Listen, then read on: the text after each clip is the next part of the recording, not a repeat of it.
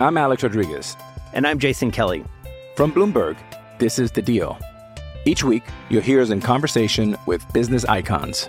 This show will explore deal making across sports, media, and entertainment. That is a harsh lesson in business. Sports is not And, uh, as simple you know, I- as bringing a bunch of big names together. I didn't want to do another stomp you out speech. It opened up so many more doors. The show is called The, The Deal. Listen to The Deal. Listen to The Deal on Spotify.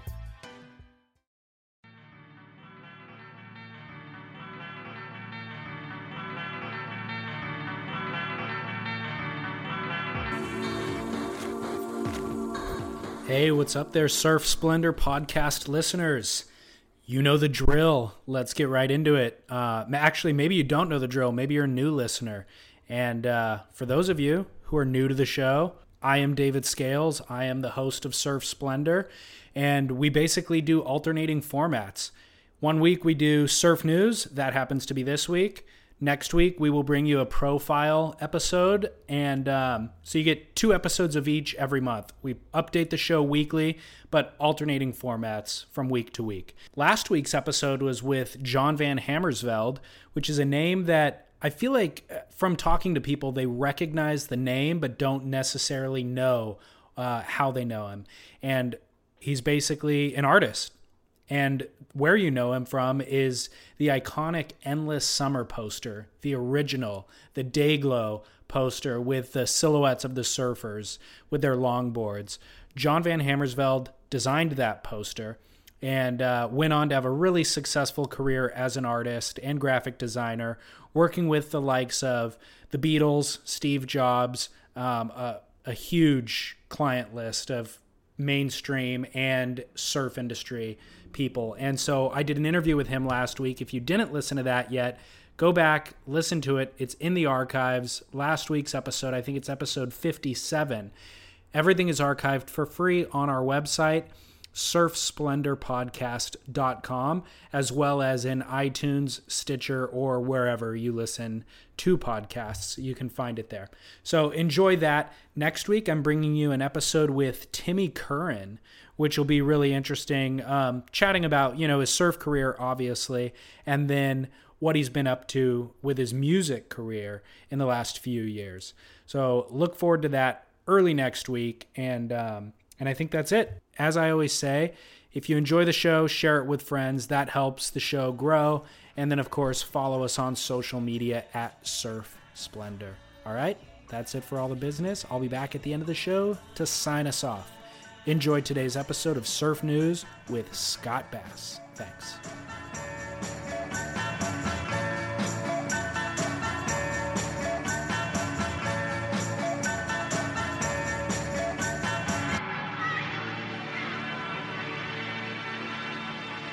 Yeah, God. Down the line, Surf Talk Radio. David Lee Scales.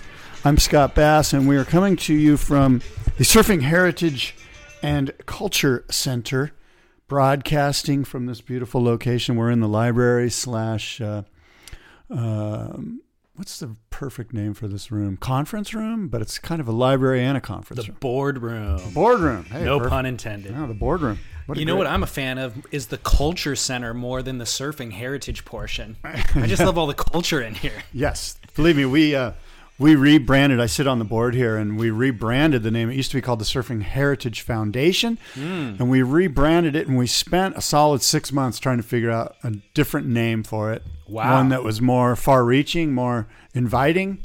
You and should- uh, we came up with Surfing Heritage and Culture Center, and it truly is a culture center. You bring up a great point. I think you should put that same think tank on the um, Lance Medina uh, name that you were trying to come up with. Lance Medina pulling need- leashes, causing problems. You know, it's a good stinky con- face. Good concept, just needs a little bit tighter, kind of more, I don't know, concise name.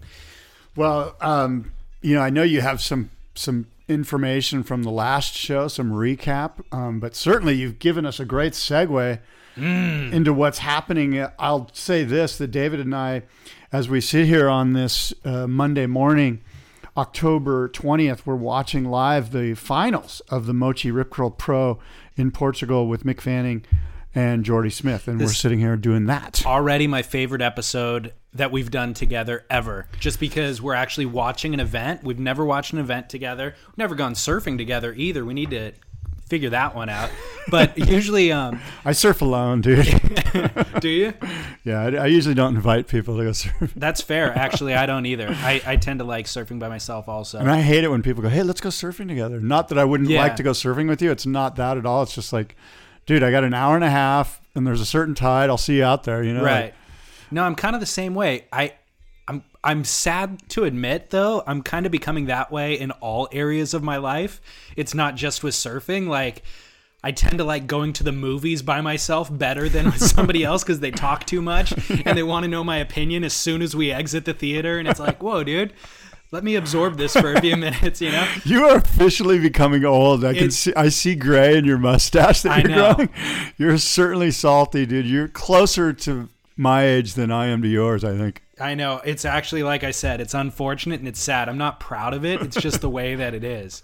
I like myself better than I like other people. You're like that salty old guy that sits on the park bench and feeds the pigeons because they don't talk back to you. exactly. Um, Oh, my. but so just to bring people up to speed with we Scott and I both showed up in the parking lot five minutes before the final started. Came in to SHACC, got the Wi-Fi password, streaming the event. 25 minutes left in the final. Mick Fanning has a 5.67. It was a barrel to cut back. And now um, looks like Jordy's making a paddle who doesn't quite get it. Mick's going left, getting shacked. Oh my God, he might make it. Oh my gosh, that was unbelievable. Okay, here's the deal. That was like an eight point ride for sure. I got to say this. This is going to be the worst episode we've ever done. It's gonna be the best, No, it's man. not. Come on. Because you cannot do play by play while we're watching. Nobody in listener land that listens to this tomorrow or the next day is going to give a crap. They're gonna 'Cause love gonna the passion. All, but they're going to all watch this on Heat Analyzer or they're watching it now. And they were going to be curious what our thoughts were when we, were watching. We can it. give, you know, Okay, I'm, I'm concerned I'm not- about the show already based on, because I've done this before and it didn't work. All right, I'm going to try not to, but that was an epic ride.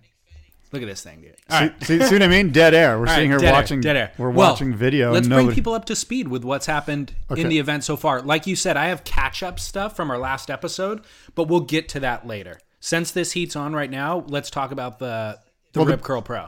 Uh, yes, agreed. And the big news is Lance Medina had another Lance Medina moment. Gabby, How about that? Gabby, um, you know, a round three uh, failure, quite frankly, and in, a, in an odd way, and certainly left everyone scratching their heads. And it was great drama actually when it unfolded. I luckily I watched it live, and it was it was very interesting.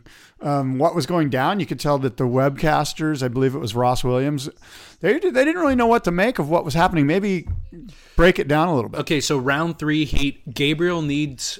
Uh, if Gabriel, I think, would have made. Basically, Gabriel just needed to make it through some heats, and he would have eliminated other people's chance of winning the world title. He could have clinched the world title in Portugal, but he lost in round three to Brett Simpson. Well, let me stop you there because he could have clinched it in Portugal, and everybody's seemed to think that he was going to. He brought this massive entourage, the entire Brazilian media uh, on, uh, entourage. It was there was an influx. It was like uh, it was an overload of um, you know let's celebrate Gabe's world title.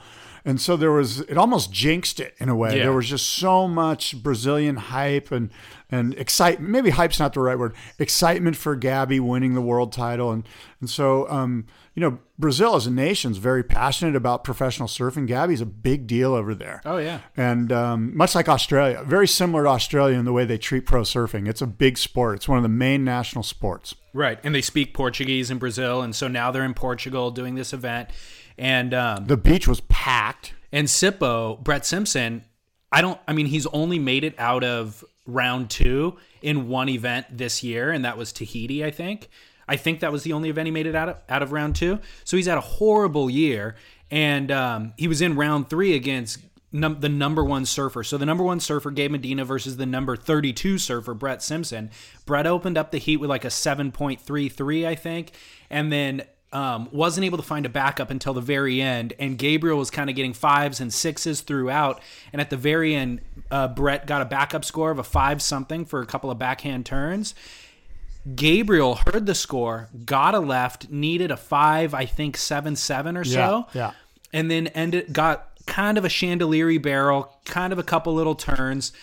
Thought that he got the score, so he went into the beach with two and a half minutes remaining. The judges ended up giving him a 5 1 7, not the score that he needed, but he was literally in the contest zone on the sand when they called out the score. There's two minutes on the clock. Brett Simpson has the lead. He's in the water by himself. And Gabriel basically went in too early. It was an unbelievably rookie move. I the whole the commentators were shocked. They didn't know. They thought maybe he was pissed that Brett got the score for doing two backside turns on the previous wave. And so he was in there to go yell at the judges, which I thought was incredibly childish.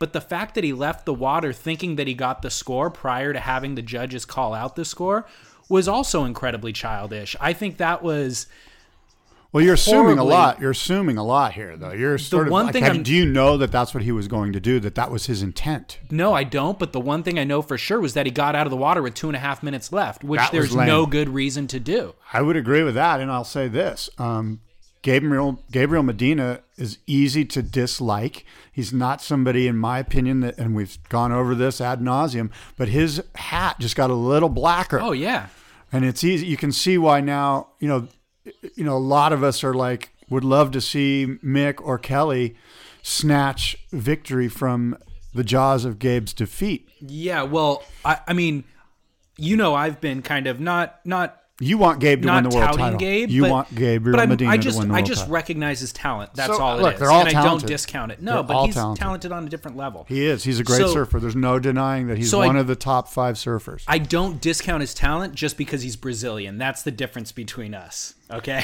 well, I- I discount anyone's talent that's not North American because Exactly. I'm rooting for North America. Exactly. And I don't. So at any rate, him making that maneuver by exiting the water with two and a half minutes left, I thought was disrespectful to Brett. It was presumptuous and egotistical and just I, I was not It was Brazilian. I don't know, Go ahead, maybe just so. say it. Maybe just say it. It was awfully Brazilian. Maybe that's what it was. I was just offended by it, and Yeah. so I was glad that he didn't get the score. And I didn't think he deserved the score. I thought he was surfing very stiff and awkward and not like himself. And so I was glad that Brett was able to kind of dethrone Gabby and send the world title race to Pipeline. I was sort of surprised by the score Brett Simpson got on that left. I Were you really? Yeah, I was. I you know it was basically two turns. Mm-hmm. Um, it was speedy, crucial. The second turn was certainly. Um, you know, incredible. It Yeah. was vertical and it was, uh, you know, Drifted pop a drifted bit. and, but it was a white watery, you know, you got to admit it, that section of the wave, it was kind of white watery and it just wasn't very sexy. The turn was incredibly Yeah. sexy, but the actual wave and, I mean, it was just two turns. you and think- think about, I mean, Gabby got incredible tube, did two turns, and the power of the wave. He was sort of all around the power of the Right. wave, and I, you know, I don't know. I, I could see why if you're in Gabby's camp, you're a little frustrated, and it seems a little.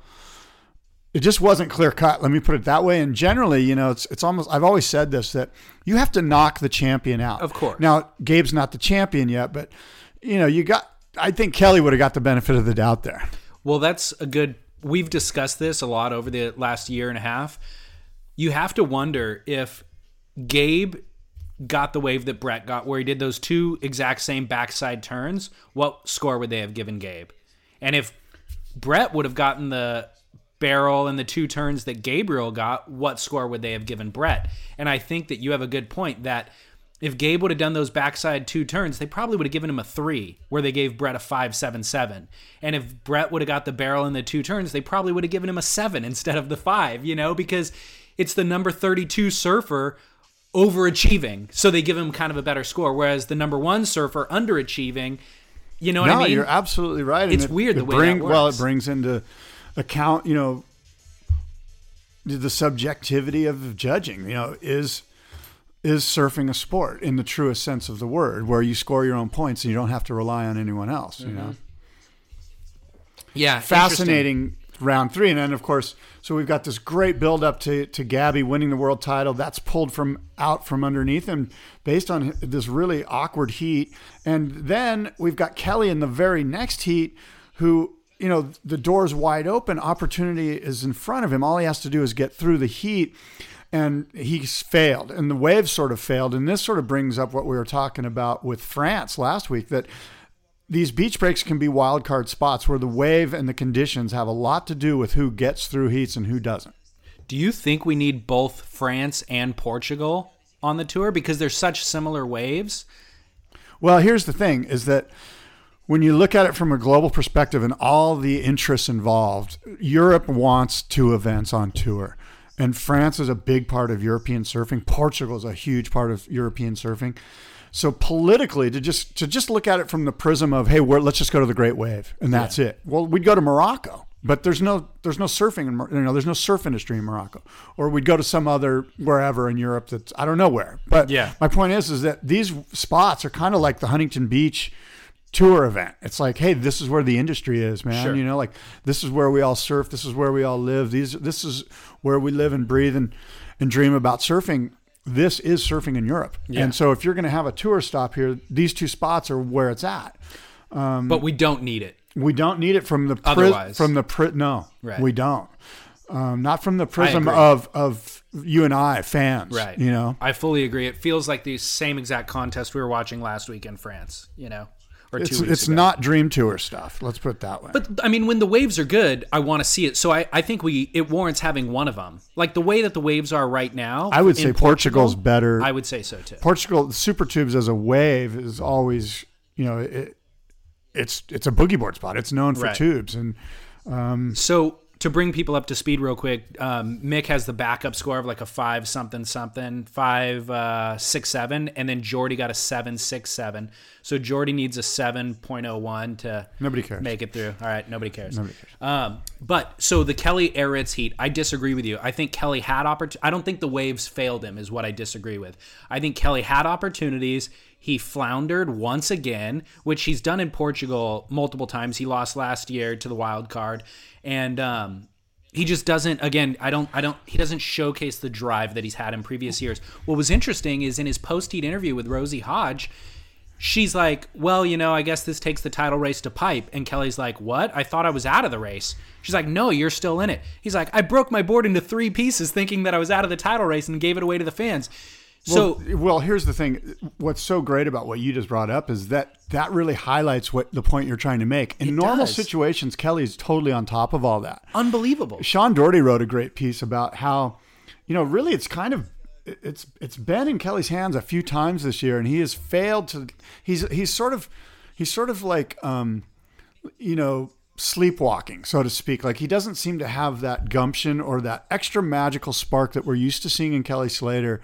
Where he really snatches it, takes control of it, realizes it's in front of him, and and does the most with it, and really polishes the diamond or the jewel, if you will. And um, Which was my point last week, but you disagreed with it Well- last week. And I'm just saying, here's more evidence. Yeah. Even even Kelly Slater himself said in that post just as you now hate Gabe, I agree with you. Okay, thank you. Well, he admitted that he had multiple chances uh, in that post heat interview. Well, he at- said what was most event. interesting, right, was what he said about there's something missing in my there's something in my life that's not in Yeah. tune. And he said, I've dropped the ball at multiple events, and it's the most frustrating title race I've ever had. And he called himself Butterfingers. Just keeps slipping through his hands over Yeah. and over again. Yeah. Now, all that being said, Aritz surfs incredibly. And the day before, when they didn't run the event and everybody was surfing and Kelly did the 540, Yeah. Aritz was surfing out in front of the contest venue by himself, eight to 10 foot onshore, dredging barrels. And uh, and he got one clip that was like an A plus eight foot barrel. Yeah, yeah. And so it's like Aritz is out there training when everybody else is down, just free surfing, having a good time. So I think that says something about Aritz that I'd just like to, I don't know, identify. Yeah, Aritz is a tube rider. That's one of the things you can say Yeah. about him. He's a charger.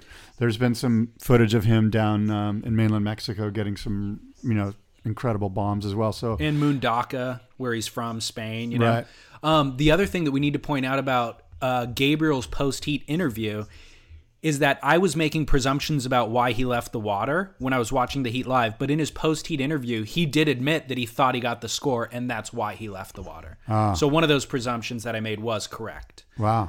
Um, Well, it certainly was one of the most fascinating moments of, of all year on tour. yeah, it was. Was this situation that unfolded here as we all watched it and scratched our heads? And yeah. It made So- for great drama. It made for great uh, must-watch TV type stuff. One other detail that I think is worth pointing out is when Kelly was watching Gabriel and Brett's heat, from the ju- the contest arena, putting his wetsuit on, he was wearing sunglasses. The first time in 30 years of my life I've ever seen Kelly Slater wear sunglasses. Old man blue blockers or I don't know what they were, but I mean, think about it. Have you ever seen Kelly wear sunglasses? No? It's a good point. Never. He'll be on the boat in Tahiti after post heat wins in the midday sun, not wearing sunglasses, literally for 20 years on tour. I've never seen him wear sunglasses before. And it sounds like I'm joking, but it's like I've made note of it over the years. And then I saw him in that heat, and I'm like, what the heck? He's off his game, dude. Yeah, I don't Off know. his That's game. interesting. Um, at any rate, world title race goes to Pipeline. John John is actually out of it now because he lost just this morning to Jordy Smith in the semifinal. And Mick Fanning is still in it because he's in the final, potentially going to win this event. But I think they haven't run all the numbers yet. But I think that um, even though Mick is still in it, if Gabriel at least makes the quarters at Pipe, there's nothing Mick can do to win it. Like even if Mick won the event and Gabriel makes the quarters, Gabe still wins the world title. Yeah, we'll have to look into it. I know that they're doing the numbers crunch now, and I was under the assumption that all he has to do is get out of the third round. Oh, at Pipeline? Yeah, Gabe. All he has to do is get out of the third round. Even with Kelly? But I. I, I could be wrong. I don't know. We need to look at it because there were so many different things floating around on the internet yesterday. I couldn't make heads and tails of it. Right, right. Um, another couple things worth pointing out in this event so far is Jordy's been surfing incredibly well. He's not in contention for the world title, but um, he got a 9 5 in the round three heat, I think, which Yeah. was just unbelievable. And Yeah. he's been surfing well today. John John's had two tens. John John looks so in form. It, it was a shame. John John's the world champ. Let's just be. clear. Let's just. so? Well, if you were to scrub all the scoring and just show all of the events and go, Oh, which yeah. guy's the best guy? John who John. who would you choose as your world champion? John John, without a doubt. He's like the what's the what would be the terminology for that when there's a champion by the masses, you know, like yeah. the champion that's chosen by the masses, regardless of the subjectivity of the judging. Yeah. He's he's our champion. Yeah, I agree. Maybe we'll see him win something next year, you know? Um, I was going to ask you, too, how do you feel about like they're basically running this event in two and a half days? Like today, they started with the last two heats of round three, all of round four, five, quarter, semis, and finals, meaning. Mick, who is surfing his round three heat, would have had to surf five times if he lost round four. Are they up against the end of the waiting period? Yeah, tomorrow's the last day. No, there's two or three days left, but the swell window's gone. Well, you know what? My feeling is these guys are professional athletes, or so they say, and so this is part of the deal. And if you don't like it, leave. Okay, I agree with that, but as a fan, I almost don't enjoy it as much crammed into a short period of time. I want to see it stretched out over a week where we see a variety of conditions and they have to try to Sure. adapt, you know? Sure, I mean, but, and as a fan, we want it to be eight to ten foot pumping, thumping barrels too. It's just, it is what it is. You know, we would all love that perfect fan experience. We're dealing with Mother Nature. We're dealing with so much subjectivity in this sport. It's like Yeah. this league is, is you know, just riddled or addled or addled with, um, are any of those words? No. um, with with you know subjectivity, you know, with conditions, with the judging. Well, what about Portugal has a lot of nooks and crannies, and so there's been a lot of swell when they weren't running the event, and bad winds with that big swell, which meant that the event contest, the contest site, the waves weren't necessarily good, but right around the corner, they were pumping. So we've seen a bunch of free surf footage and images where they're getting perfect barrels down the beach. And that was one of the things Kelly said about his heat that he lost was he woke up early in the morning, went a couple miles down the road and surfed perfect barrels by himself for 3 hours, came back to the contest and was exhausted and that was one of the reasons why he lost his heat. Um which I would, I mean, that's more discussion, I guess, uh, just in where is his headspace if he's doing that instead of trying to beat Aritz. But I would also just point out that, like, I, I, don't think know. Kelly does that. I think those guys do that. I don't think they, I mean, yes, some of them do, May- but maybe not forty-two year olds, but I think the twenty-two year olds do that. when he was going up against a uh, Andy Irons for world titles, and it came down to the final at Pipeline, he wasn't doing that. he wanted to win the final at Pipeline. You know what I mean? So his just his focus is shifted, is all. But um, but during one of those free surf sessions, we saw the spin heard round the world, dude. Yeah, you want to talk about that? Yeah, the rotation heard round the world now. I guess it was a 540. Some are saying 720. Yes, Some it was a five. No, I mean I know it was a 540, but some are saying a 720. Some are saying Kelly saying an 810, right? Kelly's an idiot. But uh, regardless, fascinating um, rotation, especially because of the on the offshore breeze. You know, you would think that would be difficult based on on the wind. You know, usually they like a little onshore breeze to get it out. But um, look, I'm no aerialist, but and you don't have to be to just appreciate. This was on par with when Tony Hawk did the 900. This Yeah. was like earth shattering, groundbreaking uh, maneuver here in this sport. And um, Well- and he's raised the bar. And in, in many ways, it was sort of a subliminal, you know, like Kelly kind of doing a mind warp on Gabby. I I, I don't think there was, there was any John. there was any purpose to that. Yeah, Right. and John John. But he basically said, hey, you know, I may or may not be leaving after one more event here. But this is the new mark. Good Mm-hmm. luck, you know. Oh no, by the way, you got to do it when you're 42 as well. Yeah. So to reset that topic, for those, I'm sure everybody has seen it, but if you haven't, Kelly did a 540, full frontside aerial 540 rotation. Um, it was in a free surf session, documented by multiple angles on video and um, still cameras. Gabriel Medina was actually surfing down the beach in that same session. Uh, John John was nowhere to be seen, but at the end of the little profile video that Peter King put out on tour notes, Kelly calls out John John and he's like, Hey man, that section was out there for anybody to have. Where was John John right now? Well, he's probably at home editing videos, you know? so kind of called him out. I believe that John John was with Peter Mel surfing one of the big wave spots in Portugal. I saw some of that Yeah, footage. Was that, that- the same day? Yeah, it was.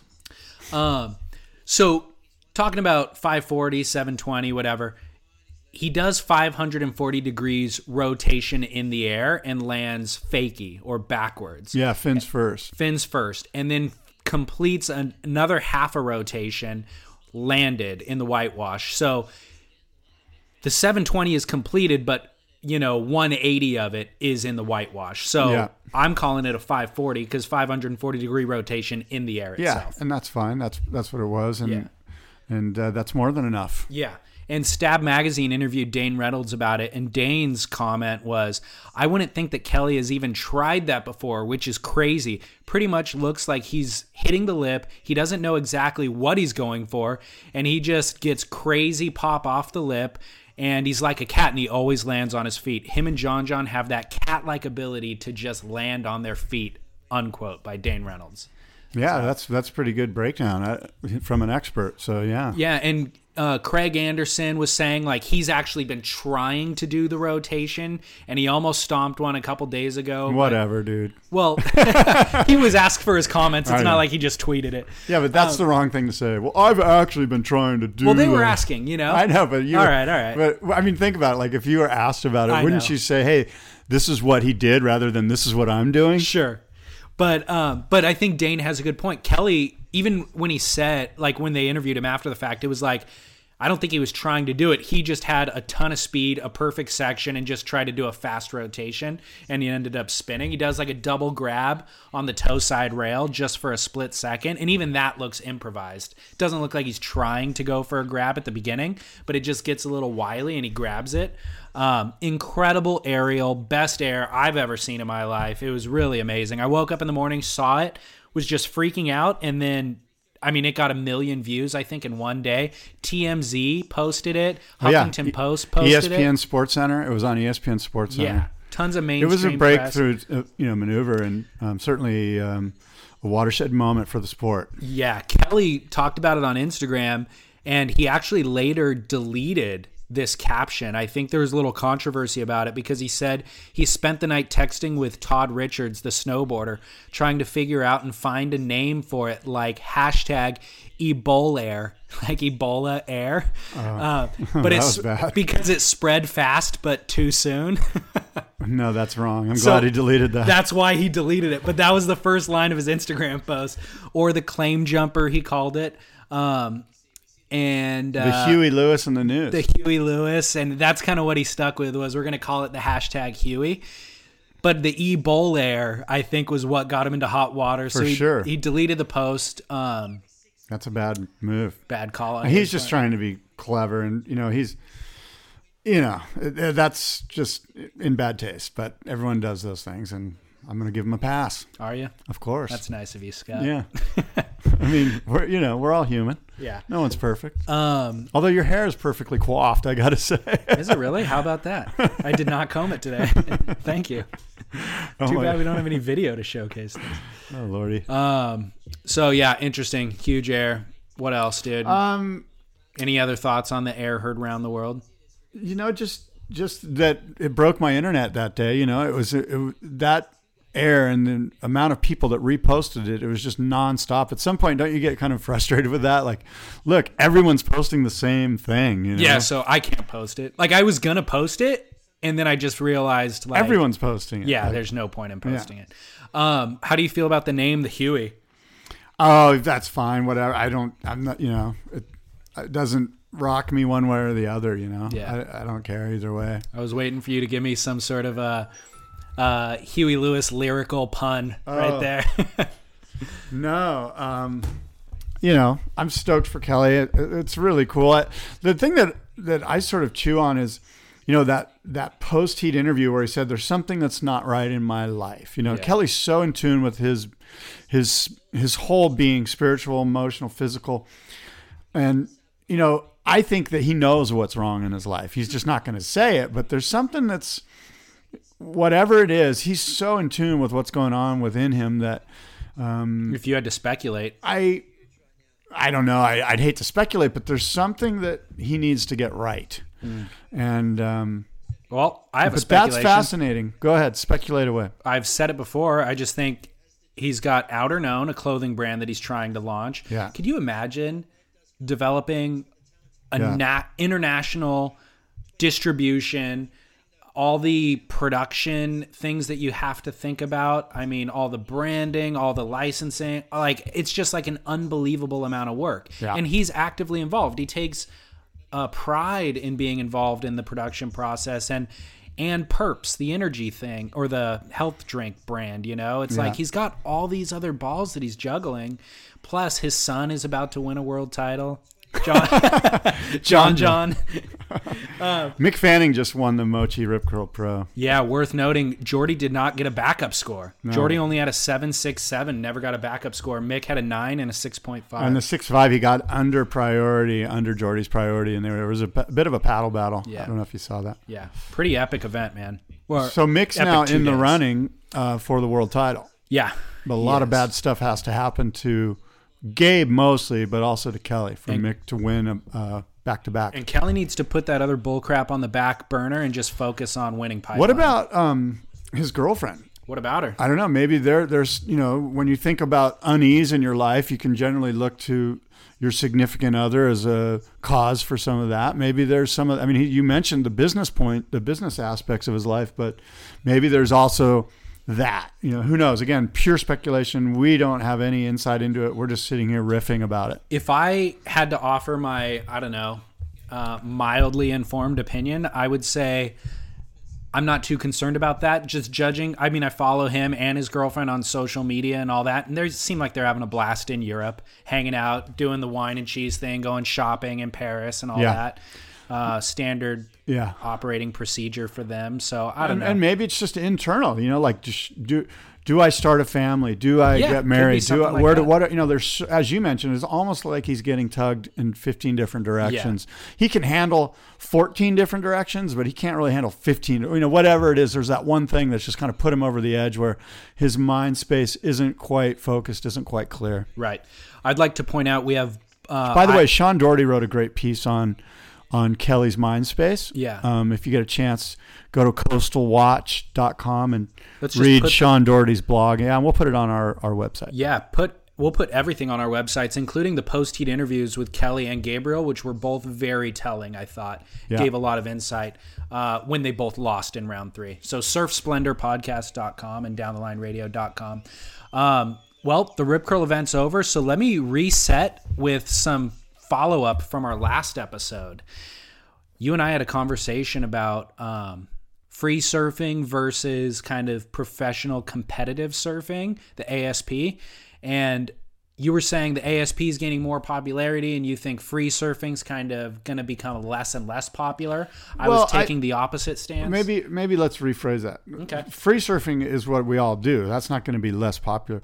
What I'm suggesting is that the power of the quote unquote free surfer as it as that surfer relates to selling product for the industry brands for Rip Curl and for Hurley, those companies, I don't think um, it has as much cachet as the professional surfer. I think the professional surfer has more cachet than he's ever had with these brands. The whole concept of Clay Marzo, Dave Rastovich, Craig Anderson, these free surf types.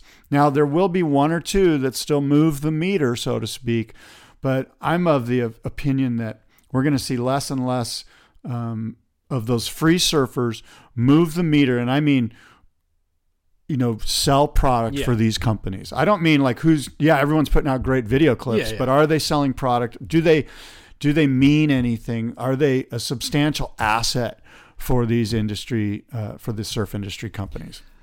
When you're hiring for a small business, you want to find quality professionals that are right for the role, and there's no faster or effective way than through LinkedIn jobs. Your time and capital are precious, and there is a powerful resource that can help you focus on what you're good at and integrate people into your team seamlessly to help grow your business. LinkedIn Jobs has created the tools to find the right professionals for your team efficiently and for free. LinkedIn isn't just another job board.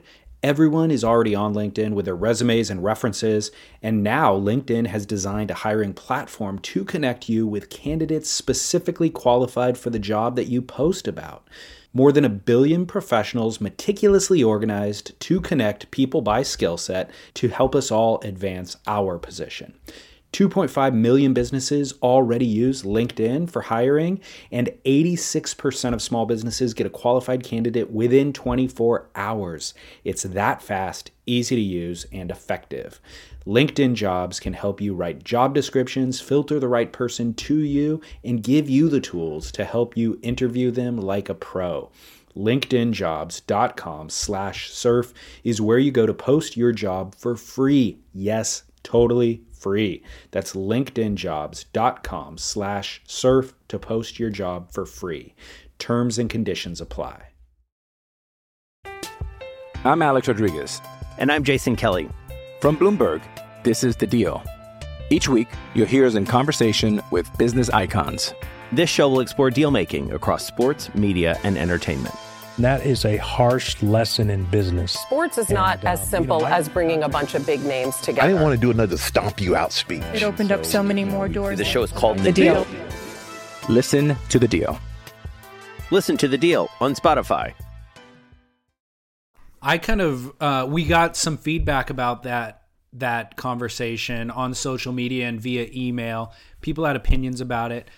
I'm wondering if the free surfer, the ultra talented free surfer, um, is able to straddle both worlds nowadays a little more effectively than they were in the past.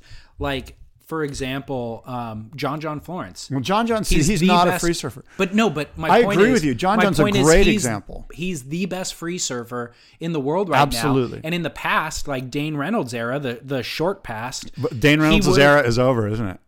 I love it I'm- that you stated I- it like that. I'm that. okay with that. The Dane But- Reynolds era is officially over. I'm with you on that. Five years ago, Dane would have just said, "Look, I'm going this path just to do the free surf thing." I think John John, the modern surfer, has the ability to be like, "Look, I can be the best free surfer in the world, put out the best video clips, and still vie for a world title." Yes. and so both things can coexist nowadays. Well, not And- only for John John. Name Well- another.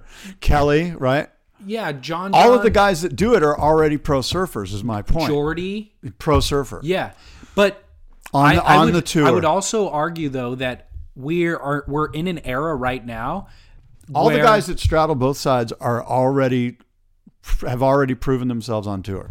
John John. Craig Anderson. Go with a No, guy that I know. No, I know. Is Craig I'm- Anderson going to dis- make his way onto I'm- the tour? No, but I'm not disagreeing with you. But what I'm saying is that John John developed more cachet as a free surfer before he joined the world title or even the QS. He was getting cover shots at Pipeline since he was six years old and putting out banger video clips. You know what I mean? So he he didn't have to do the world tour if he didn't want to.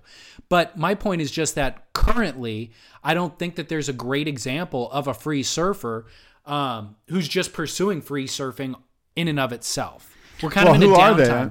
Who Well, are they? I mean, they all are. I would argue that all the free surfers are. Like if if you know Clay Marzo, Craig Anderson, Dane Reynolds, Yeah. um, those guys, they're all pursuing it. Yeah.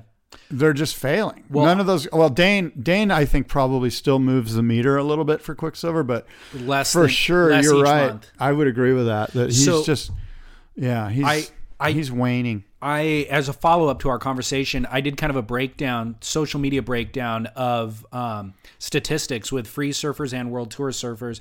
Instagram is kind of where surfing lives, you know, or or the main uh, social media uh, app for surfers, kind of to to promote whatever it is that they're doing. Alana Blanchard has the most Instagram followers at 1.1 million. Kelly Slater is in second place with 894,000 followers on Instagram. Both of them are on tour on the world tour. correct. And So they're not free surfers in my opinion. I mean No. purely free surfers. no, I know. Okay. I'm Sorry. maybe making your point for you here with these stats. Gabriel has 586. Fanning is 288,000. Coco Ho and Julian Wilson 236,000. Uh 100,000. 236,000. Yeah. Uh and then John John Florence 222. Uh Steph Gilmore 207. And then Where do we get a pure free surfer in this list? That's what I'm getting at, dude. Under a hundred thousand followers. Dane Reynolds at 91. Luke Davis, who I mentioned last time, is at 79. And I was drawing a comparison between Luke Davis and Kai Otton because they're both on Reef, kind of on the same tier, but one's free surfer, one's World Tour surfer. Kai Otton's got 24,000, whereas Luke has 79. So if you're doing an apples and apples comparison, those would be the two guys I think you could look to. And I would say Luke's moving more board shorts than Kai, but I don't think Luke Davis is moving any board shorts. and that's fair. But to your point, these world tour guys all have around a quarter of a million until you get to like the top three guys who have half a million and close to a million. And where do a, a lot of the um, free surf moments that you see from these world tour guys? Where do you see that stuff? The ASP puts that stuff up on their website. They're like, "Hey, Lay Day in Portugal. Yeah. watch this incredible tube from Aritz, from Kelly, from the guys. Watch this 540. A lot of the stuff. Oh, we're in Tahiti on a Lay Day. Look at Kelly at the right. You know, like a lot of the free surf stuff that's, true. put out is done by the ASP. Yeah, that is true. Um, they're not the surfers aren't really doing as much self promotion as they used to. I think the model in the past was like instantaneous, whatever we get today, let's post it tonight. But I think a lot of them are holding stuff back now and then maybe doing a once a year video, kind of like they used to five years ago or 10 years ago. Josh Kerr just released um, the Kersey movie about a week and a half ago, and I watched it, and it's good. It's kind of his A clips from the last year or two. It's not phenomenal, but it's good. What I liked about it was that um, they did interviews with Kelly Slater, his uh, uh, Josh Kerr's wife, his kids, and some people that gave you insight into the background, backstory, and his background into his life. Um, one of the interesting things that I had heard a number of times reported was that he was hit by a car on the North Shore about 10 years ago. He left a party drunk, was walking down the road, and actually got hit as a pedestrian by a vehicle and broke his leg. And he was laying on the side of the road, passed out from the pain, but also he, would, he had been drinking. And coincidentally, Kelly Slater found him. Kelly, Really? Slater, Kelly Slater's That's walking. an incredible story. Kelly's walking down Kam Highway and is like, "Oh my god!" What's Kelly Slater doing in the middle of the night walking down Kam Highway? Who, who knows? That needs to be okay. So, what time of night is this? Do you know? I don't recall, but I mean, it was after a party. Kelly Slater midnight. found Kersey somewhere. So Kelly calls. Kelly At, recognized at like midnight. and Josh Kerr knew who Kelly was, but he didn't know Kelly knew who he was. But Kelly did. So Kelly calls Ru- the guys at Rusty, and he's like, "Hey, dude, Josh Kerr's out." I think he called an ambulance first, and then called the Rusty team managers. He's like, "Hey, Josh Kerr's laying out here with a broken leg. Paramedics are coming." And they're like, "Who is this?" And he's like, "It's Kelly Slater." And they're like, "Yeah, right, dude." And they hung up on him. so then, eventually, eventually, the Rusty guys found out that this was all substantiated. So they call Kelly back and they're like, "Hey, dude, I'm so sorry for hanging up on you. We thought it was a prank call." Right. And Kelly's like, "Oh, no worries." Yeah, Yeah, yeah. But um, I mean, it's the North. Shore. It's that's a small. interesting. So that that's the most interesting part of the Kersey movie, and I've never even seen the movie. And the reason I say that is that you're right. We're at this place where we're kind of inundated with stuff. Like it took a 540 for us to even go, oh, okay, cool, I'll watch this. Totally. You know what I mean? And and it's that case of too much stuff. And Yeah. and in a way, it's kind of like the guy who holds back, like Dane does, you know, and goes, "Look, you're going to get my next clip in six months," and there's some natural buildup. That's a kind of a smart move. It's getting to a point where it's like, okay, another aerial, you know, I get it, or you know, not, you know, that doesn't. I'm not saying we don't enjoy watching new stuff. You know, we're, we're especially like swells. Like, look, there's a new swell, but but it, there is a sort of we've we've been overwhelmed. We have been, and the problem with Dane doing that is that he hasn't been posting a video every six months. Well, it's better be better than the last one is the thing. And and Dane, I mean, he looks pretty large. He's got like a muffin top going. Whoa, dude! I love muffin tops. Apparently, so does Dane.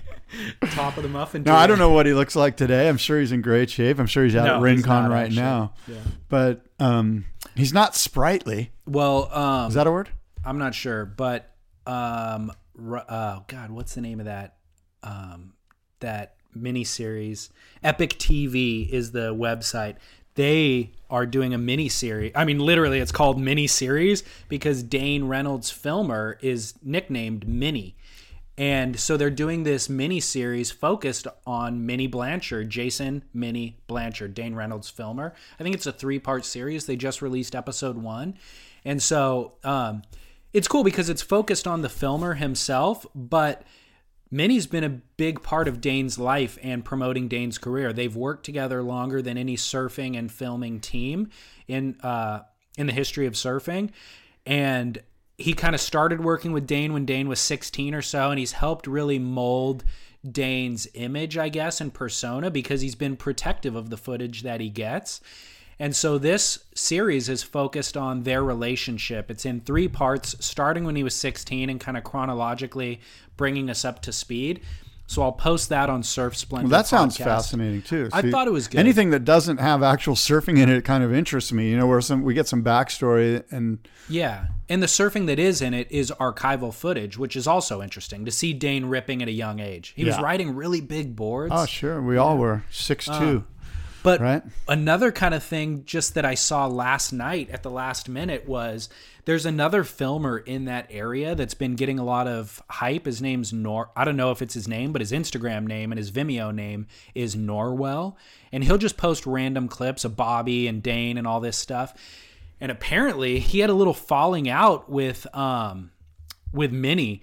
I personally had a little interaction with Minnie, which was um I don't know, not not not too cool. I guess Minnie's kind of a dick, just to call it out. Oh my god, what happened? And um, and so apparently, or you are, we're not sure. Like Minnie's got a side to this story, right? I'm sure Minnie does have a side to this story. And um, What happened? Well, Norwell basically posted this Instagram last night going, Hey, thanks to Minnie Blanchard for uh, harassing me about me posting Dane footage online.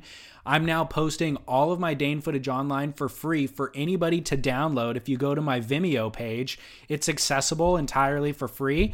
Um, So there's you- a Norwell versus mini drama that- Exactly. that's happening, and it's and it is a mini drama, isn't it? It's It kind of is small, kind of a mini drama. and and you can get free Dane footage because Norwell's basically given Minnie the fu. exactly. Radical. Yeah. So, and Norwell's kind of. I'm going to get that footage. I'm going to be. Yeah. I'm going to make my own little mini drama. Here's specifically what uh, Oh Norwell's God. Instagram post said. It said, "Due to Minnie Blanchard being a disrespectful dick." free days, free daily Dane Reynolds footage, raw footage available for download at vimeo.com slash Norwell9. And then there's of course a bunch of uh, stuff in the so much fun section. stuff with that with that content. Yeah. So okay, give me some comments. What are some of the comments? Well, Minnie after? Blanchard. Well, Did Minnie chime in? Minnie chimed in. Uh-huh. Uh, basically, people just saying, "Hey, that's a really heavy call. Minnie's a legend," you know. Oh. Um, and then Norwell's like, "Hey, you reap what you sow." People are like, "It's just unprofessional to do something like that." Minnie finally chimed in at some point and said, "Cool, dual angles," and. Um, so Minnie, I guess, got a light heart about it. But my personal interaction with Minnie was Quiksilver hired me to film. I did I did work for Quiksilver video work for a couple of years. And um, when the U.S. Open came into Huntington Beach, they were like, "Hey, follow Dane and Kelly around and just shoot the free surfing stuff. Whenever you see him running down the beach, you know, just tag along." So I had been shooting a number of days of Dane free surf stuff, and Minnie comes up to me, hot headed, like with a lot of aggression, and was like, "Hey, who are you?" And I'm like, what do you who are you? You know i didn't really give him any information or tell him what i was doing. And i didn't quite figure out who he was at first. He's like why are you filming dane? And i'm like dude. Because he's the best surfer in the world at the yeah moment. and, and it's a beach with thousands of cameras on it. What are you talking about? And he's like what are you going to do with that footage? And i'm like dude don't worry about Watch it you know? it. yeah. And so i never said anything to him but he was just coming at me with a lot of aggression and i was like who is this guy and then i kind of put two and two together once he walked away but um but it's like All right, so he was protecting his scene, and he saw you as a which I kind of understand. It's like he's being protective of Dane, and and and that's respectable in a sense. But what are you gonna do, man? Yeah. Beat up random people? There's thousands of cameras on the beach. Like that's not really the right approach if you're trying to protect Oh your buddy's God. image. I respect the notion of wanting to protect his image, but yeah, I don't know. You know. whatever. So, anyways, that was just a little interesting uh, Instagram drama I saw last night. But the miniseries is worth watching. Do you think Minnie and has talks with Dane about his weight, his weight gain? Like, dude, you need to. You're like, you're looking a little Uh, I large. have no huh? idea, dude. Does- how does that go down? Does it go down like? I like, how much power Minnie's- does Minnie have over Dane? I don't think he's a life coach. Let's put it that way. One of the things Minnie said in this thing was like he was working at the produce or the meat counter at a at a uh, grocery store prior to getting into surf filming. You know, so I don't think that he really has a lot of uh, I don't know life coach. Uh, Right. He's not like ther- Tony, Robbins. therapeutic, yeah, uh, coaching or schooling background or anything. At some point, though, he's going, dude. You're, you know, it's obvious that you're gaining a little bit of weight. Yeah. It's good for your power surfing, but Dude, if somebody's paying you four million a year just to free surf, why would you ever leave the beaches of Ventura? why wouldn't you eat a burrito Yeah. constantly and exactly. And so mixing a Coors Light, maybe? more power to him, you know. Um, geez, dude, that's enough Dane talk. Follow up conversation from last time too. We were kind of open the show just talking about Journey because I think you, I, I forget how it happened, but coincidentally, the very following week, Steve Perry was filmed. I saw that. That was so cool. Steve Perry, former lead singer uh, of Journey, was in the in the stands at the Giants game in San, San, Francisco, Giants baseball. and the stadium started playing um, "Don't Stop Believing," the Journey song. And then Steve Perry happened to be the, in the audience, and he starts singing along with the song. And the cameras find him, and he ends up leading forty-three thousand fans in kind of a sing-along of "Don't Stop Believing" in Giants Stadium. That was a which- really cool moment. Yeah, kinda cool. That was really neat. We'll post that little video. Surf Splendor. Did you read my blog? I wrote a follow up blog on the Ryder Cup. So are you concept. writing? You got like a blog going and a forecasting thing going on your website now. Is that Yeah, I'm trying to get my ramp my game up to David Lee are. Scales.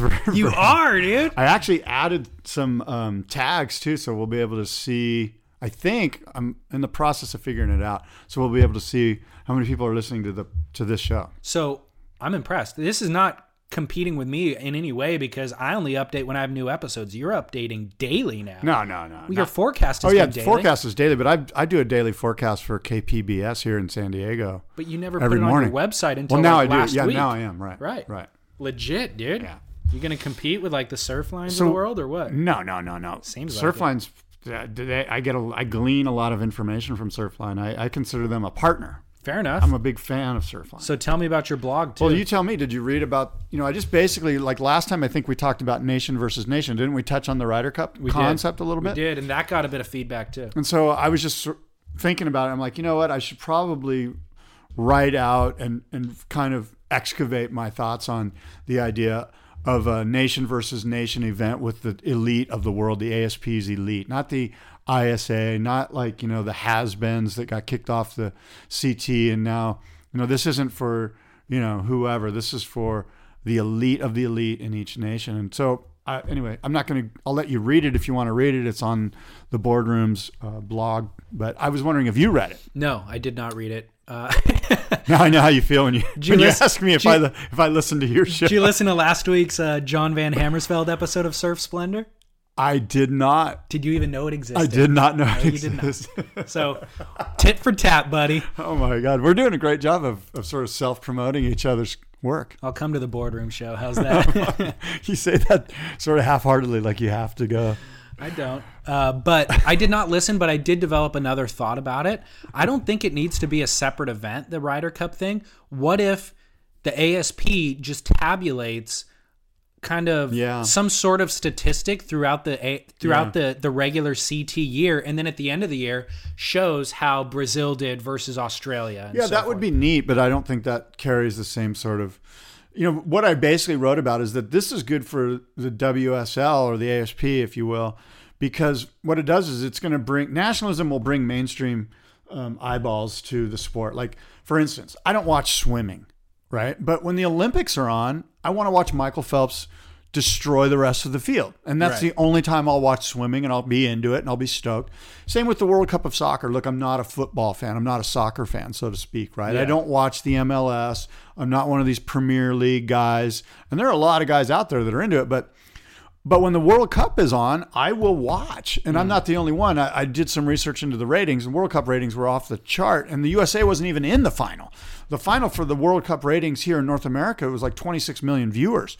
So taking that understanding and saying, hey, okay, if, if it works for these two sports, if it works for Olympic curling, if I'm watching Olympic gymnastics, something I normally would not watch, then it's not too far of a leap to say maybe it will work for surfing. We can get new mainstream eyeballs, which means new mainstream eyeballs for the sponsors of the WSL. By the way, I've heard some rumblings through uh, the grapevine. None of this is um, this is all sort of um, you know coconut wireless sort of stuff, but well placed individuals at some of the events. Um, and I'm and I'm hearing that that you know things are not good for the ASP from a fiscal standpoint. Really? Now, again, I have nothing to base this on other than rumblings I'm hearing about, you know, Red Bull wanted to do this when and and you know, certain people in the ASP were trying to leverage um, what Red Bull wanted to do against, you know, another drink. Drink yeah. There's just a lot of stuff um, that I'm hearing and um, again, I, I don't, what I don't want to do. I'm a big fan. You and I are big fans. We don't. I I want the ASP to succeed. I'm just telling you what I've heard through the grapevine. And again, it could just be that, just industry um, banter, uh, nothing more, nothing less. But you know, you got to wonder whether smoke, there's fire type thing. For the record, Jordy is wearing his Red Bull hat on stage right now, which, Ah, which we that's been a discussion topic in the past because Right. that was going to be They were they're they're poo pooing that, but he got grandfathered in because his contract was before the contract with Monster Energy Drink. yeah, and they put um, at every event, every at every Portuguese event each year, they put these um, traditional Portuguese hats on the finalists once they get on stage. So Jordy has that hat on, but he has it on over his Red Bull hat, pulled back so that you could still see the Red Bull logo on his ball cap. Oh yeah, I'm looking at that. And- that is classic. So interesting. Good for him. So to your point though about the fiscal strugglings, And I'm just this is again, I, don't have anything to base this on. Like I don't want to be the guy that's putting out negative energy about the ASP, Yeah. but I did hear this. I was on a phone conversation with somebody who's in in there with guys that are in there that know what's happening and there's, you know, here's the problem, dude. how much do you think each one of these events costs? to put on millions, Millions. right? Yeah. Millions. Well, right now, like I'm looking at the background, the backdrop, and they've got Samsung Galaxy as a sponsor. Rip Curl's in there. I guess the city of Moche. I don't even know what Moche No, is. it's like a, a data or a tele- telecommunications company, I think. so I'm just wondering if they're pulling it off financially. Yeah. Like I'm looking at the landscape here and I'm going, man, are they pulling it off? Now, who knows? You know, maybe they are. Yeah, but here's what you got to realize too is that even if you have a lot if you even if you have more money coming in than is going out with a business, the first few years I of a business I know. This is a four or five year plan. I'm with are you. so I thought about difficult. And Yeah. so there's going to be challenges. Well, one of the biggest challenges is the ASP. Why they changed the name to the WSLs because they're having a hard time selling the ASP to some of these agencies. They're like, dude, you know, these guys were already in here three years ago, and we poo pooed it. And so Yeah. they're they're doing all they can, and I'm stoked for them. Yeah. I would say there where there's smoke, you're right, there might be fire, but at the same time, freaking A, some people are I think there's some people, out there that want to see the downfall of the WSL of the ASP. I think there's people that that are secretly like, cool, man, I, destroy those it. people I'm not interested in though. You know what I mean? I mean the, the powers that be are doing a phenomenal job. They're trying their best. I think that they're executing, but it's just it takes a long I agree. time and I there's totally so agree. much gossip involved Yeah. that's just going to thwart any progress that they make. So the few people who are in that board meeting that they probably shouldn't have been because they're going to come out and gossip about it, you know what I mean? Like those financial stuff ha- that financial stuff happens in every company even successful companies and that's why very few people are privy to that information because it scares off shareholders and everybody else so that's all i'm saying yeah. Um let me see oh I- I was can i gonna- play something for you real quick Is it short and good? it's fantastic but it's not to do with the asp All right, go ahead. all right dude let me cue it up What do you got here? you're What- gonna be Is it music or is it you singing? What What's going on let here? Let me see if the mics can pick Where up it's always six feet and perfect, which is what I've written down here. It's always six feet perfect in the cyber world. We're here to inform, entertain, and enlighten you, inspire you. And we're going to do our damnedest to do that. Now, if you want to get involved in the show, please give us a call 877 792 SURF. That's 877 792 7873. the voice sounds familiar doesn't it That is me. That is my voice. what does this sound like to you Is this the first ever uh, in the lineup from Surfer Magazine? It is the first ever in the lineup from Surfer Magazine. Wow. That was in 2005. That- November 2nd, 2005, with Sam George as your co host. Yeah. And uh, a listener actually sent this to me this week. Well, that's pretty cool. How crazy I'm is that? stoked that, somebody has it. Yeah. Dude, I've got a bunch of them. I don't know if I have the first one, but I've got a bunch of them on mini DV because we taped those shows too. We we didn't just do audio. okay. We have videotape of that. Okay. Pretty rad, dude. I listened to the full episode. How was it? really interesting Really? actually Huh. yeah uh, I, I thought it was really good uh, a lot of effort went into it a lot of production value that we don't employ Yeah, I did do. I did do a lot of like. I had a lot of sound bites. I did a lot of, like, I tried to make it like a real radio show that you would listen to. You know, sort of based on sports talk radio that you would hear on your drive home or whatever. you did a good job dude i mean there was like you said Well, it wasn't just me, by the way. I had a lot of help doing it. okay But I mean, it was my brainchild. You did I'll tell you the backstory. There is, I went into, um, I went into my boss's office, and I, uh, I basically said, "Hey, I want to do a surf talk radio show," and he's like, "Not going to happen," you know. And I was like, what do you mean? We got this thing called the internet. I'm the online editorial director. This is going to be, you know, everyone likes to talk about surf. All this stuff we talk about in the office all day long. Believe me, listeners out there want to know about that. You know, fans of Surfer Magazine want to know about all the inside. We have all the inside stuff, man. You in this office, you know, pro surfers are walking around. We can grab them, sit them down, blah blah blah blah blah. And the guy's like, no, I'm not going to happen.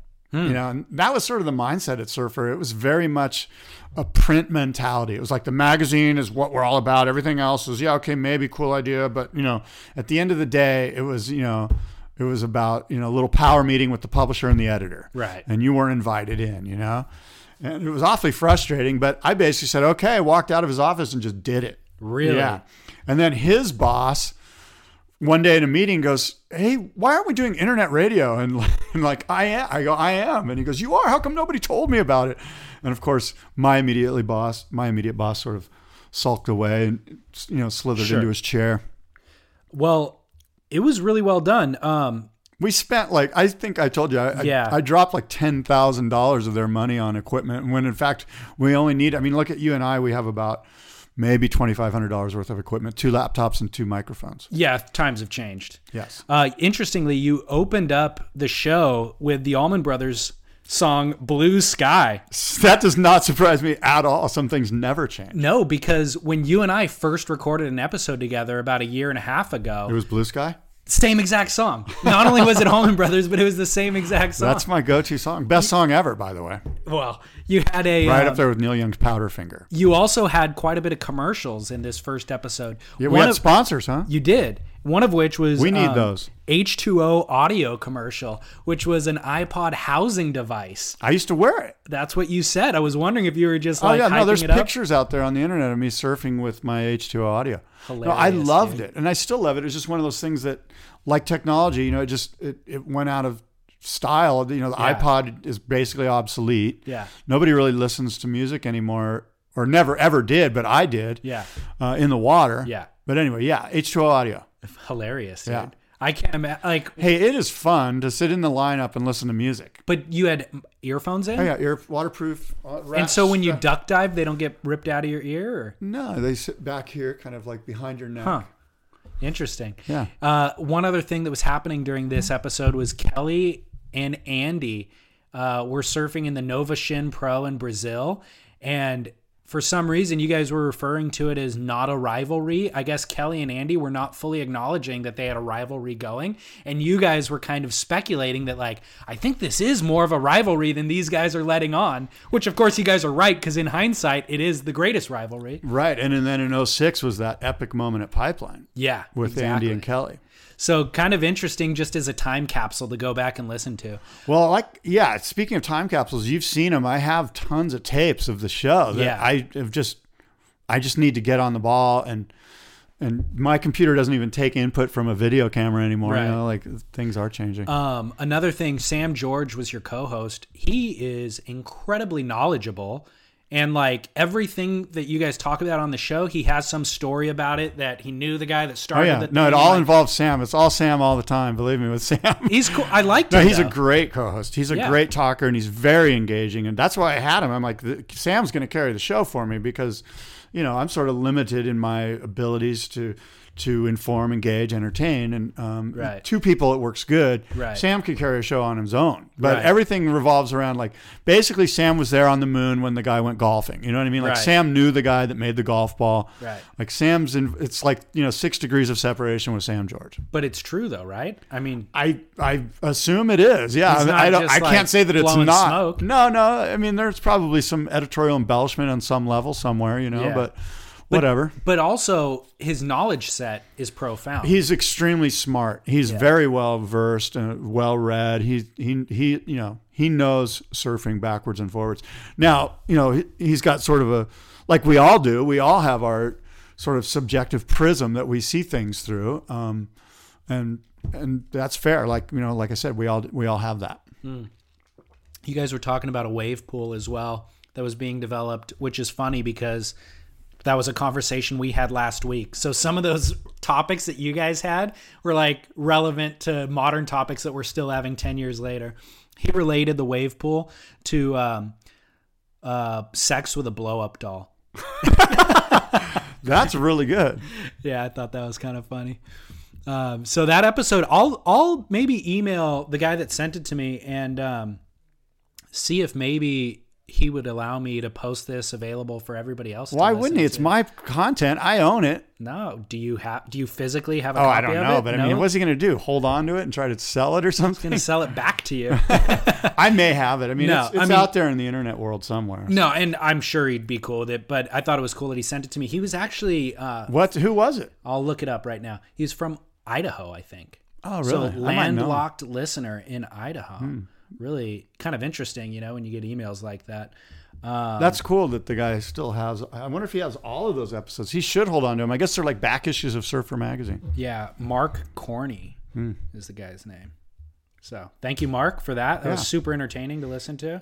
Scott, and it kind of made me feel more proud to be involved with this current endeavor. I mean, I knew that it had existed for a long time and all the good work that you did with it, but it's like I don't know, Well, made yeah. me made me proud to be part of the legacy. Well, thanks. I, I'm stoked to have you as a part of it because um, the show's better than ever. I think Thank it's you. really good, and um, you know, we're coming up on the 10 year anniversary of Surf Talk Radio. There's some other Surf Talk radios out there that are going to claim that they've been around longer, but purely Surf Talk Radio, I believe. No, no, actually, there is the guy in Santa Barbara who's been doing it for a long time. Super cool guy. Um, Is it podcast though? No, he's actually was on the radio for a Right. long time. He did Okay. he did a surf talk show, and it was a really good one too. And it was much more. It wasn't so pro surfing centric. It was more like environment surf. Kind of had like a, I guess I could characterize it as like a um, a free surf type of show. Okay. You know, it was more like Yeah. cen- it was more like Central Coast California type Right. talk. All right, I got two more What about the fappening? two more heady topics. One of which is the fappening, dude. Explain the fappening to the listeners before you tell me more about the fappening. I'm gonna just say it's probably the best name for a news story that I've ever heard of. Um, fapping is a British term for masturbating, basically. You're kidding. I had no idea. Fapping is masturbating Yeah, in you- England. are you serious? I did not know. Oh, I thought you were just playing dumb. No. Yeah, yeah. To fap is to masturbate. So, okay, so, interesting. So, anyways, um, somebody hacked into the cloud, the iCloud, and um, stole a bunch of nude photos from hundreds of female celebrities, and then posted them out on the internet. Jennifer Lawrence, among the most famous uh, A-list celebrities. you have all those downloaded on your machine right now? Kate Upton, um, Kate Upton, Jennifer Lawrence. I forget who else. It was just like a bunch of. How do they look? Well, let me let me get to the point real quick. Uh, one of the celebrities, quote unquote celebrities, was our own Alana Blanchard.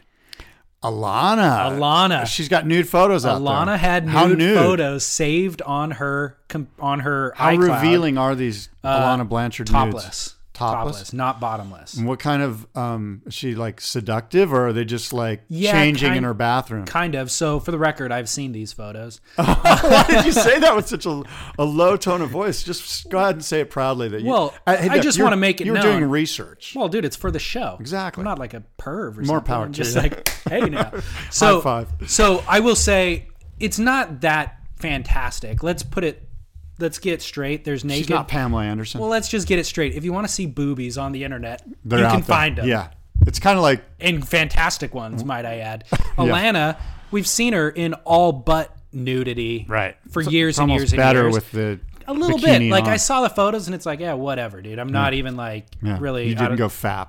I did not go. Okay, for the enough. record, I did not. fair um, and they were just selfies that she took with her camera. Maybe she's sending them to Jack Freestone, her boyfriend. Who, I mean, that's kind of what they looked like. Right, you know? right, right. So nothing that titillating. That's too bad. Actually, it's kind of a bummer. This whole thing about, I mean, there's just this fine line between privacy and, I mean, you'd be bummed if it was your girlfriend or your wife. Like, oh yeah, I would never. there's a lot. it. There's to a lot wrong with this fappening story. I Yeah. think that that you know, as guys, our general position is, oh, cool. You know, and then then you sit and you start to think about it. And I've got a daughter, and it just seems like it just seems wrong. Deep down, it just feels wrong. Yeah.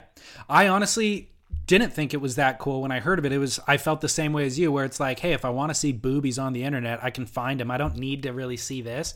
But uh kind of what the bigger story is here for me was that Beach Grit did the first article on it and they took that exact approach. They were like I don't I think Chas Smith might have wrote it or maybe Derek Rielly did, but they basically said like, look, this happened.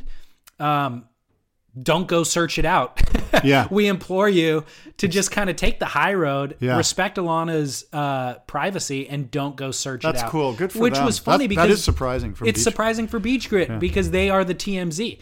But what was By the way, that's code for go search it out. Well, 'Cause you know, every twenty-year-old male that like Exactly. checks Beach Grit every day is all about that. and and they probably are too, Beach Grit themselves. But what was weird to me was that Stab magazine posted an article a day or two later, which mirrored their same sentiment. It was Well, kind Beach of Grit like and Stab are sort of tied together at the hip, Derek, aren't they? Derek Rielly started Stab magazine Right. with um oh god I can't think of Whoever, yeah. uh, yeah it'll come to So, me. so so Derek's part of Stab. He's like the publisher, Derek, right? But Derek left Stab. oh, was there a falling out? I'm not sure what the story is. We need to kind of get to the bottom Hmm. of that. But Derek left Stab and is now doing Beach Grit with Chas Smith. And Solely Morgan doing Lawson. Beach Grit?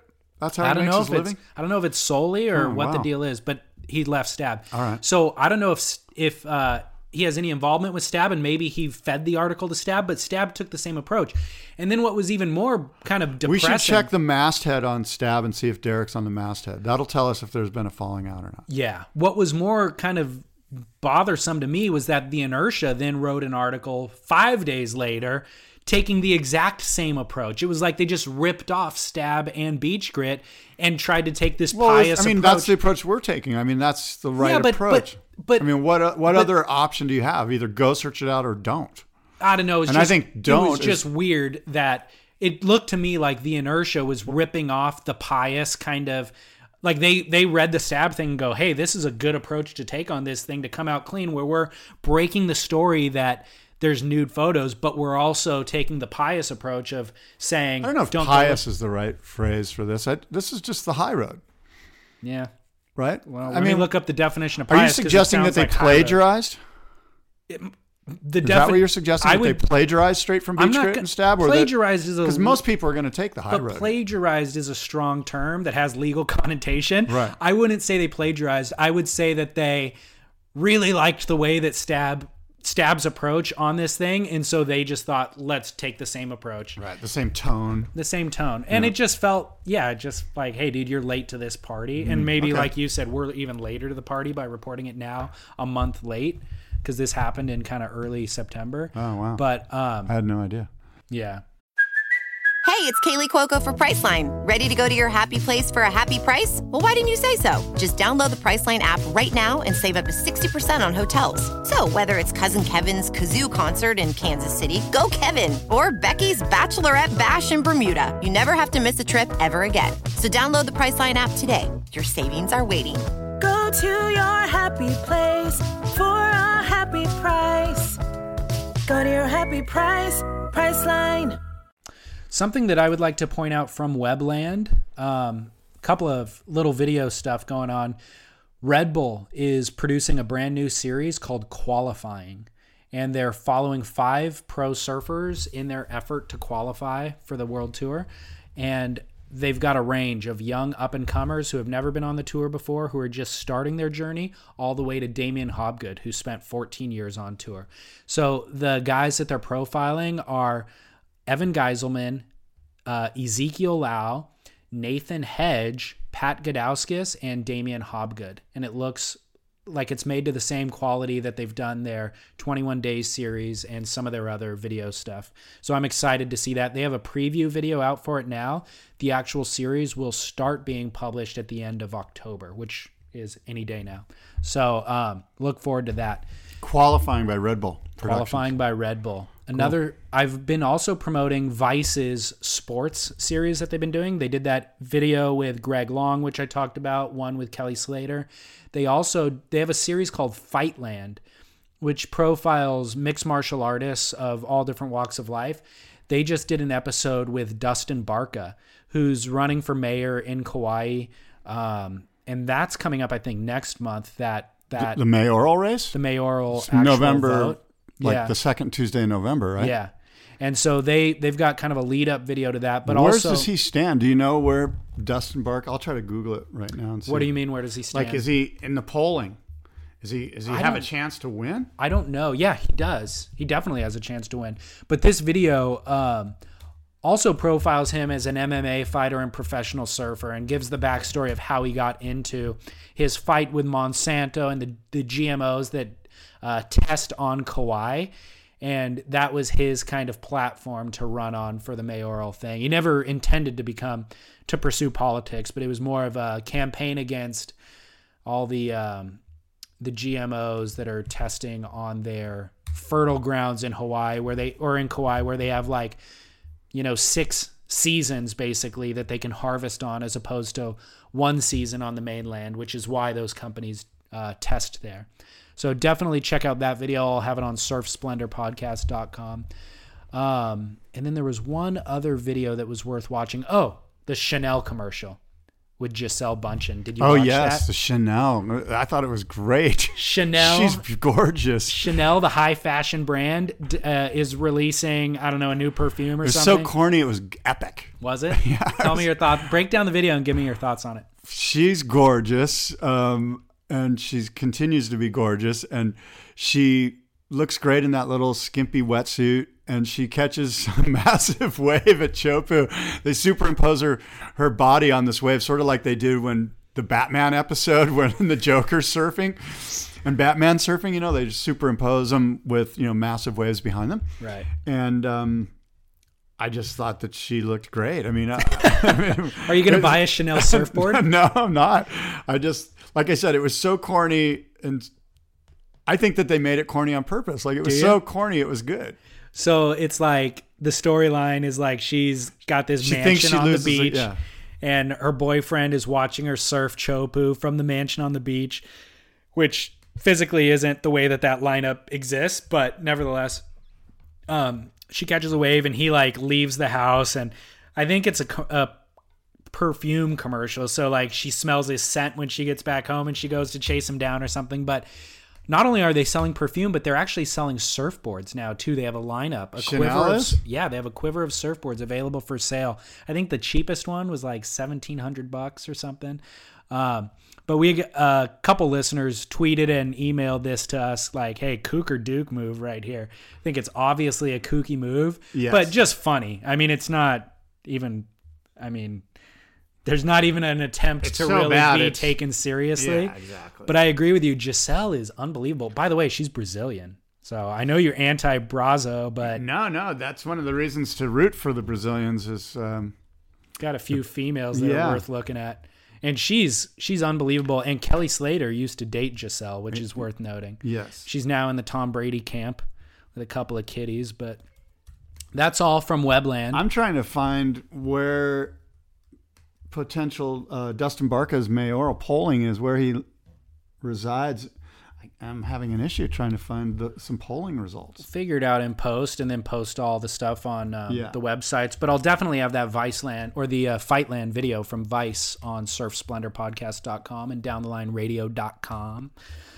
I thought it'd be fun if we did a power rankings, and maybe we can ask the listeners to send in what who they think their power rankings are. But the power rankings of the surf industry brands, like which brands are at the top and which brands are moving up or down in the polling, you know, and and you know, as I sort of think about it, and I'd be interested to hear, of course, what you have to say about this, but the power rankings, for instance, I would say the number one brand in surfing right now is Hurley.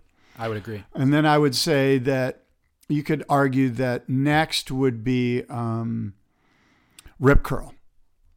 And I'm just riffing right now based on Gab, Gabriel, and all the all the press he's going to be getting. Fanning.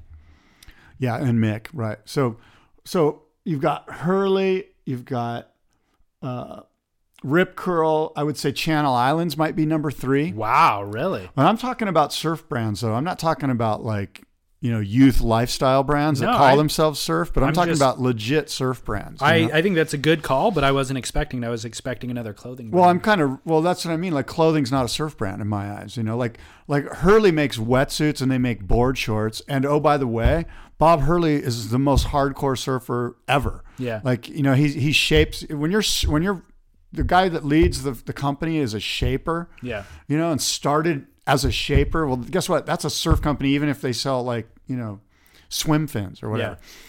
So, um, you know, a lot of this is based on what I think is a surf company, what you think is a surf company. Okay, so th- like those it. might be the top three, you know, and if Well- we could break down maybe the top 10 surf companies in a power rankings and why they're making their moves up and down based on certain things that are happening. Yeah, let's do that. Let's get listener feedback. Email um, email us through our websites or social media us, and let us know what your thoughts are, and let's come up with some informed opinions. Yeah, give us your top back- five, maybe. Top Yeah. five? We'll come back next show. I mean, Surf what, brands. What you got to factor into that is like you say, Rip Curl. I agree with you, but Rip Curl's presence in California isn't really too significant. I would say we got to factor in worldwide um, presence.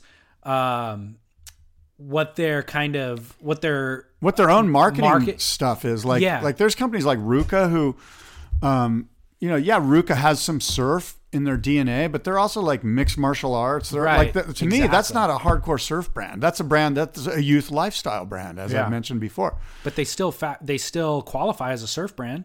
well But the power that- rankings I'm saying I'm saying no they don't like I'm saying really why because Give me a reason. Why? Because they put like surf pictures on their website, or Well, no, because They're they, a- they well, but sponsor look, and as a- support pro surfers. well, they're, who who do they sponsor and support? Nobody on the CT. Alex Knost was probably the Yeah, number no, one guy. Alec. Yeah, Ford Oh, Archbold. well, I don't even probably want to say Ford Archbold, but uh, Matt Archbold. Um, so there's some guys, Dino but, Adrian. but I would say yeah. that, that if you went to them and go, "Hey, are you a surf company?" They'd say, "No, we're a youth lifestyle company." Sure, sure. and so, sure. in my eyes, then if you're not going to claim 100% surf or like that you're 100% of your DNA is surf, then you're not really a surf company. You're a company that likes surfing and is a part of surfing, but that's not who your company is. You're also into mixed martial arts. You're also into like art, art, you know, whatever. it was founded in surfing. Conan Hayes was one of the founders of RVCA. Maybe, but but my point is is that they're they're sort of like a they have a broader reach. I think they're They more do. encompassing. Well, I would say whoever's making the argument, all they got to do is convince us. Uh, The listener And is maybe making the RVCA's argument. on the list, but they're certainly in my eyes that's not they could never be at the top because they're never Right, 100% all in on surf. You know, like they don't build wetsuits, they don't make surfboards. They're just capitalizing on the imagery. Right. I agree with you. Um, we'll come back with our power rankings in two weeks from now. Exactly. Uh, do you have must see moment, Dukes and Cougs, and all that jazz, or should I break it down? Well, I think the must-see moment's already been seen by everybody. The I- I agree. 540. That's my must see moment That's for the sure. must-see moment. And specifically, I will say and post the tour notes video that Peter King does. Yeah, Uh, I thought fan. that was the best breakdown of the 540 because PK not only gets the gets an angle on it uh, filming, but then he shows Kelly the video once Kelly gets to the beach and gets an interview of Kelly watching the video, and then gets an interview with Brett Simpson and Kolohe who are out in the water with them watching the video, all within you know 20 minutes after the air happens. And Peter King, I've actually spent some time with him on the beach before, and he has this Panasonic camera that has Wi Fi in it. So when he films something, he beams it over to his phone and he can upload it instantly. Oh, so within minutes after filming a clip, he's got it posted on Instagram. That is know? awesome. And so, um, yeah, pretty cool. Peter's a cool dude, and um, and so, anyways, uh, he does this tour notes video. It's a minute and a half long, showing Kelly's 540 plus all those interviews. It's a great way to kind of uh, get it in a bite sized form. So that's the must see moment for the week. My Duke for the week is my hometown hero, Brett Simpson, for taking out Gabriel Medina in round three and forcing the world title race to Pipeline. Well, that, that that's a great pick. Um, it seems like that's sort of Brett's calling, huh? Like he, like he's the perfect guy to be the upsetter here. Yeah. And Brett's had a tough year and continued that poor form after he beat Gabriel Medina by losing in round four. I don't think he got 10 point total. And then losing in round five against Adam Melling with like literally needing a three something.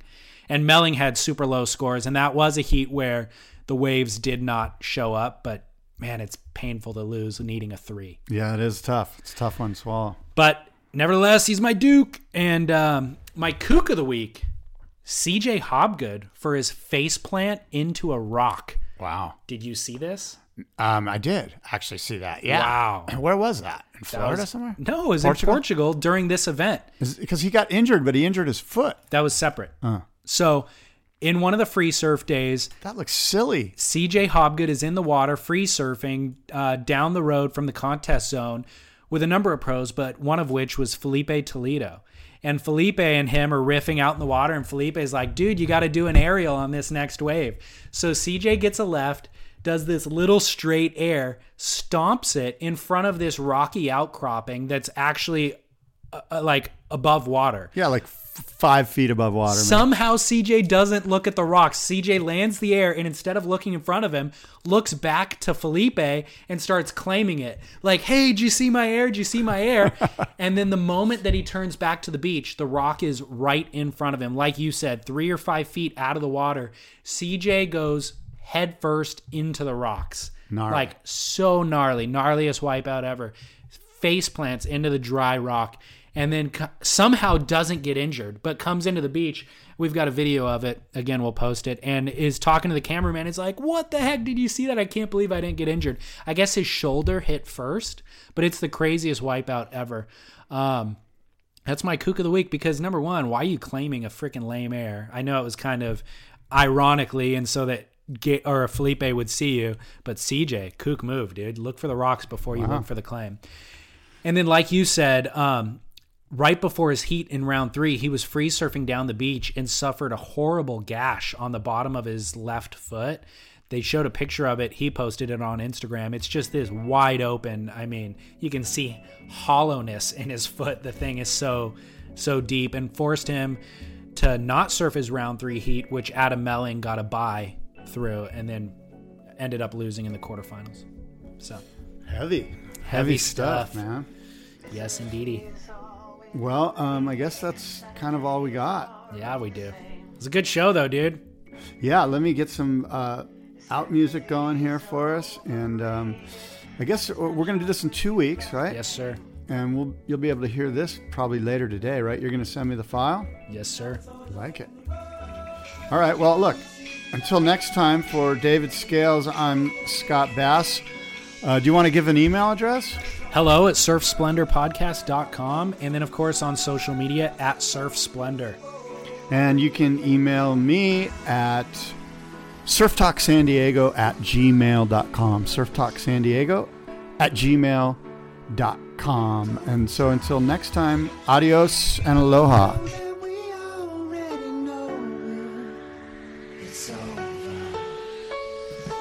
All right, I've got a little bit of unofficial math for you in regards to the world title race going into pipeline. For Kelly to win the world title, he must win pipe, while having Mick place third or worse and Gabriel place 13th or 25th. So Kelly is now kind of the long shot to win pipe, and Mick Fanning has, of course, bettered his situation. However, if Gabriel places 13th or 25th at pipe, Mick must place third to beat Gabriel or fifth to tie. And if they do tie, they will actually have a surf off according to the ASP rulebook. If Gabriel places ninth at pipe, Mick must place second at pipe to claim the world title, and Kelly has no chance at that point. And if Gabriel places third or fifth, Mick must win the event. And if Gabriel makes the final at pipe, he wins the world title, period. Even if he gets second and Mick wins the event, if they're in the final together, Gabriel still would win the event. So it's basically coming down to Mick and Gabriel just vying for better position throughout pipeline. And if Gabe goes down early, Kelly still has a chance to win the event or win the title by winning the event, in short. So those are the unofficial scenarios. Unofficial because oftentimes people present better math down the line and uh, and prove us wrong. So until then, those are the stats. And um, I hope you enjoyed today's episode. Thank you, Scott Bass, for helping co host.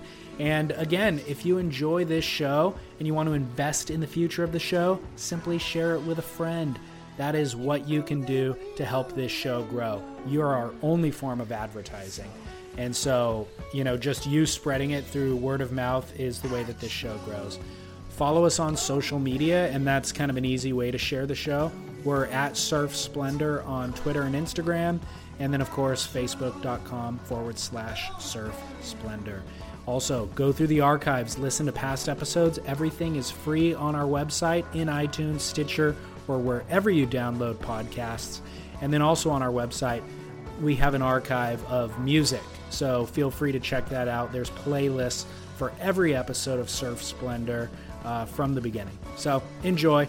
As I said at the beginning of this show, we will be back at the beginning of next week with an all new episode of Surf Splendor featuring a conversation with Timmy Curran, which I think is really cool. Loved Timmy surfing growing up. So look forward to that. All right, we will see you next week. And until then, this is your host of Surf Splendor, David Scales, signing off saying, until next time, ciao.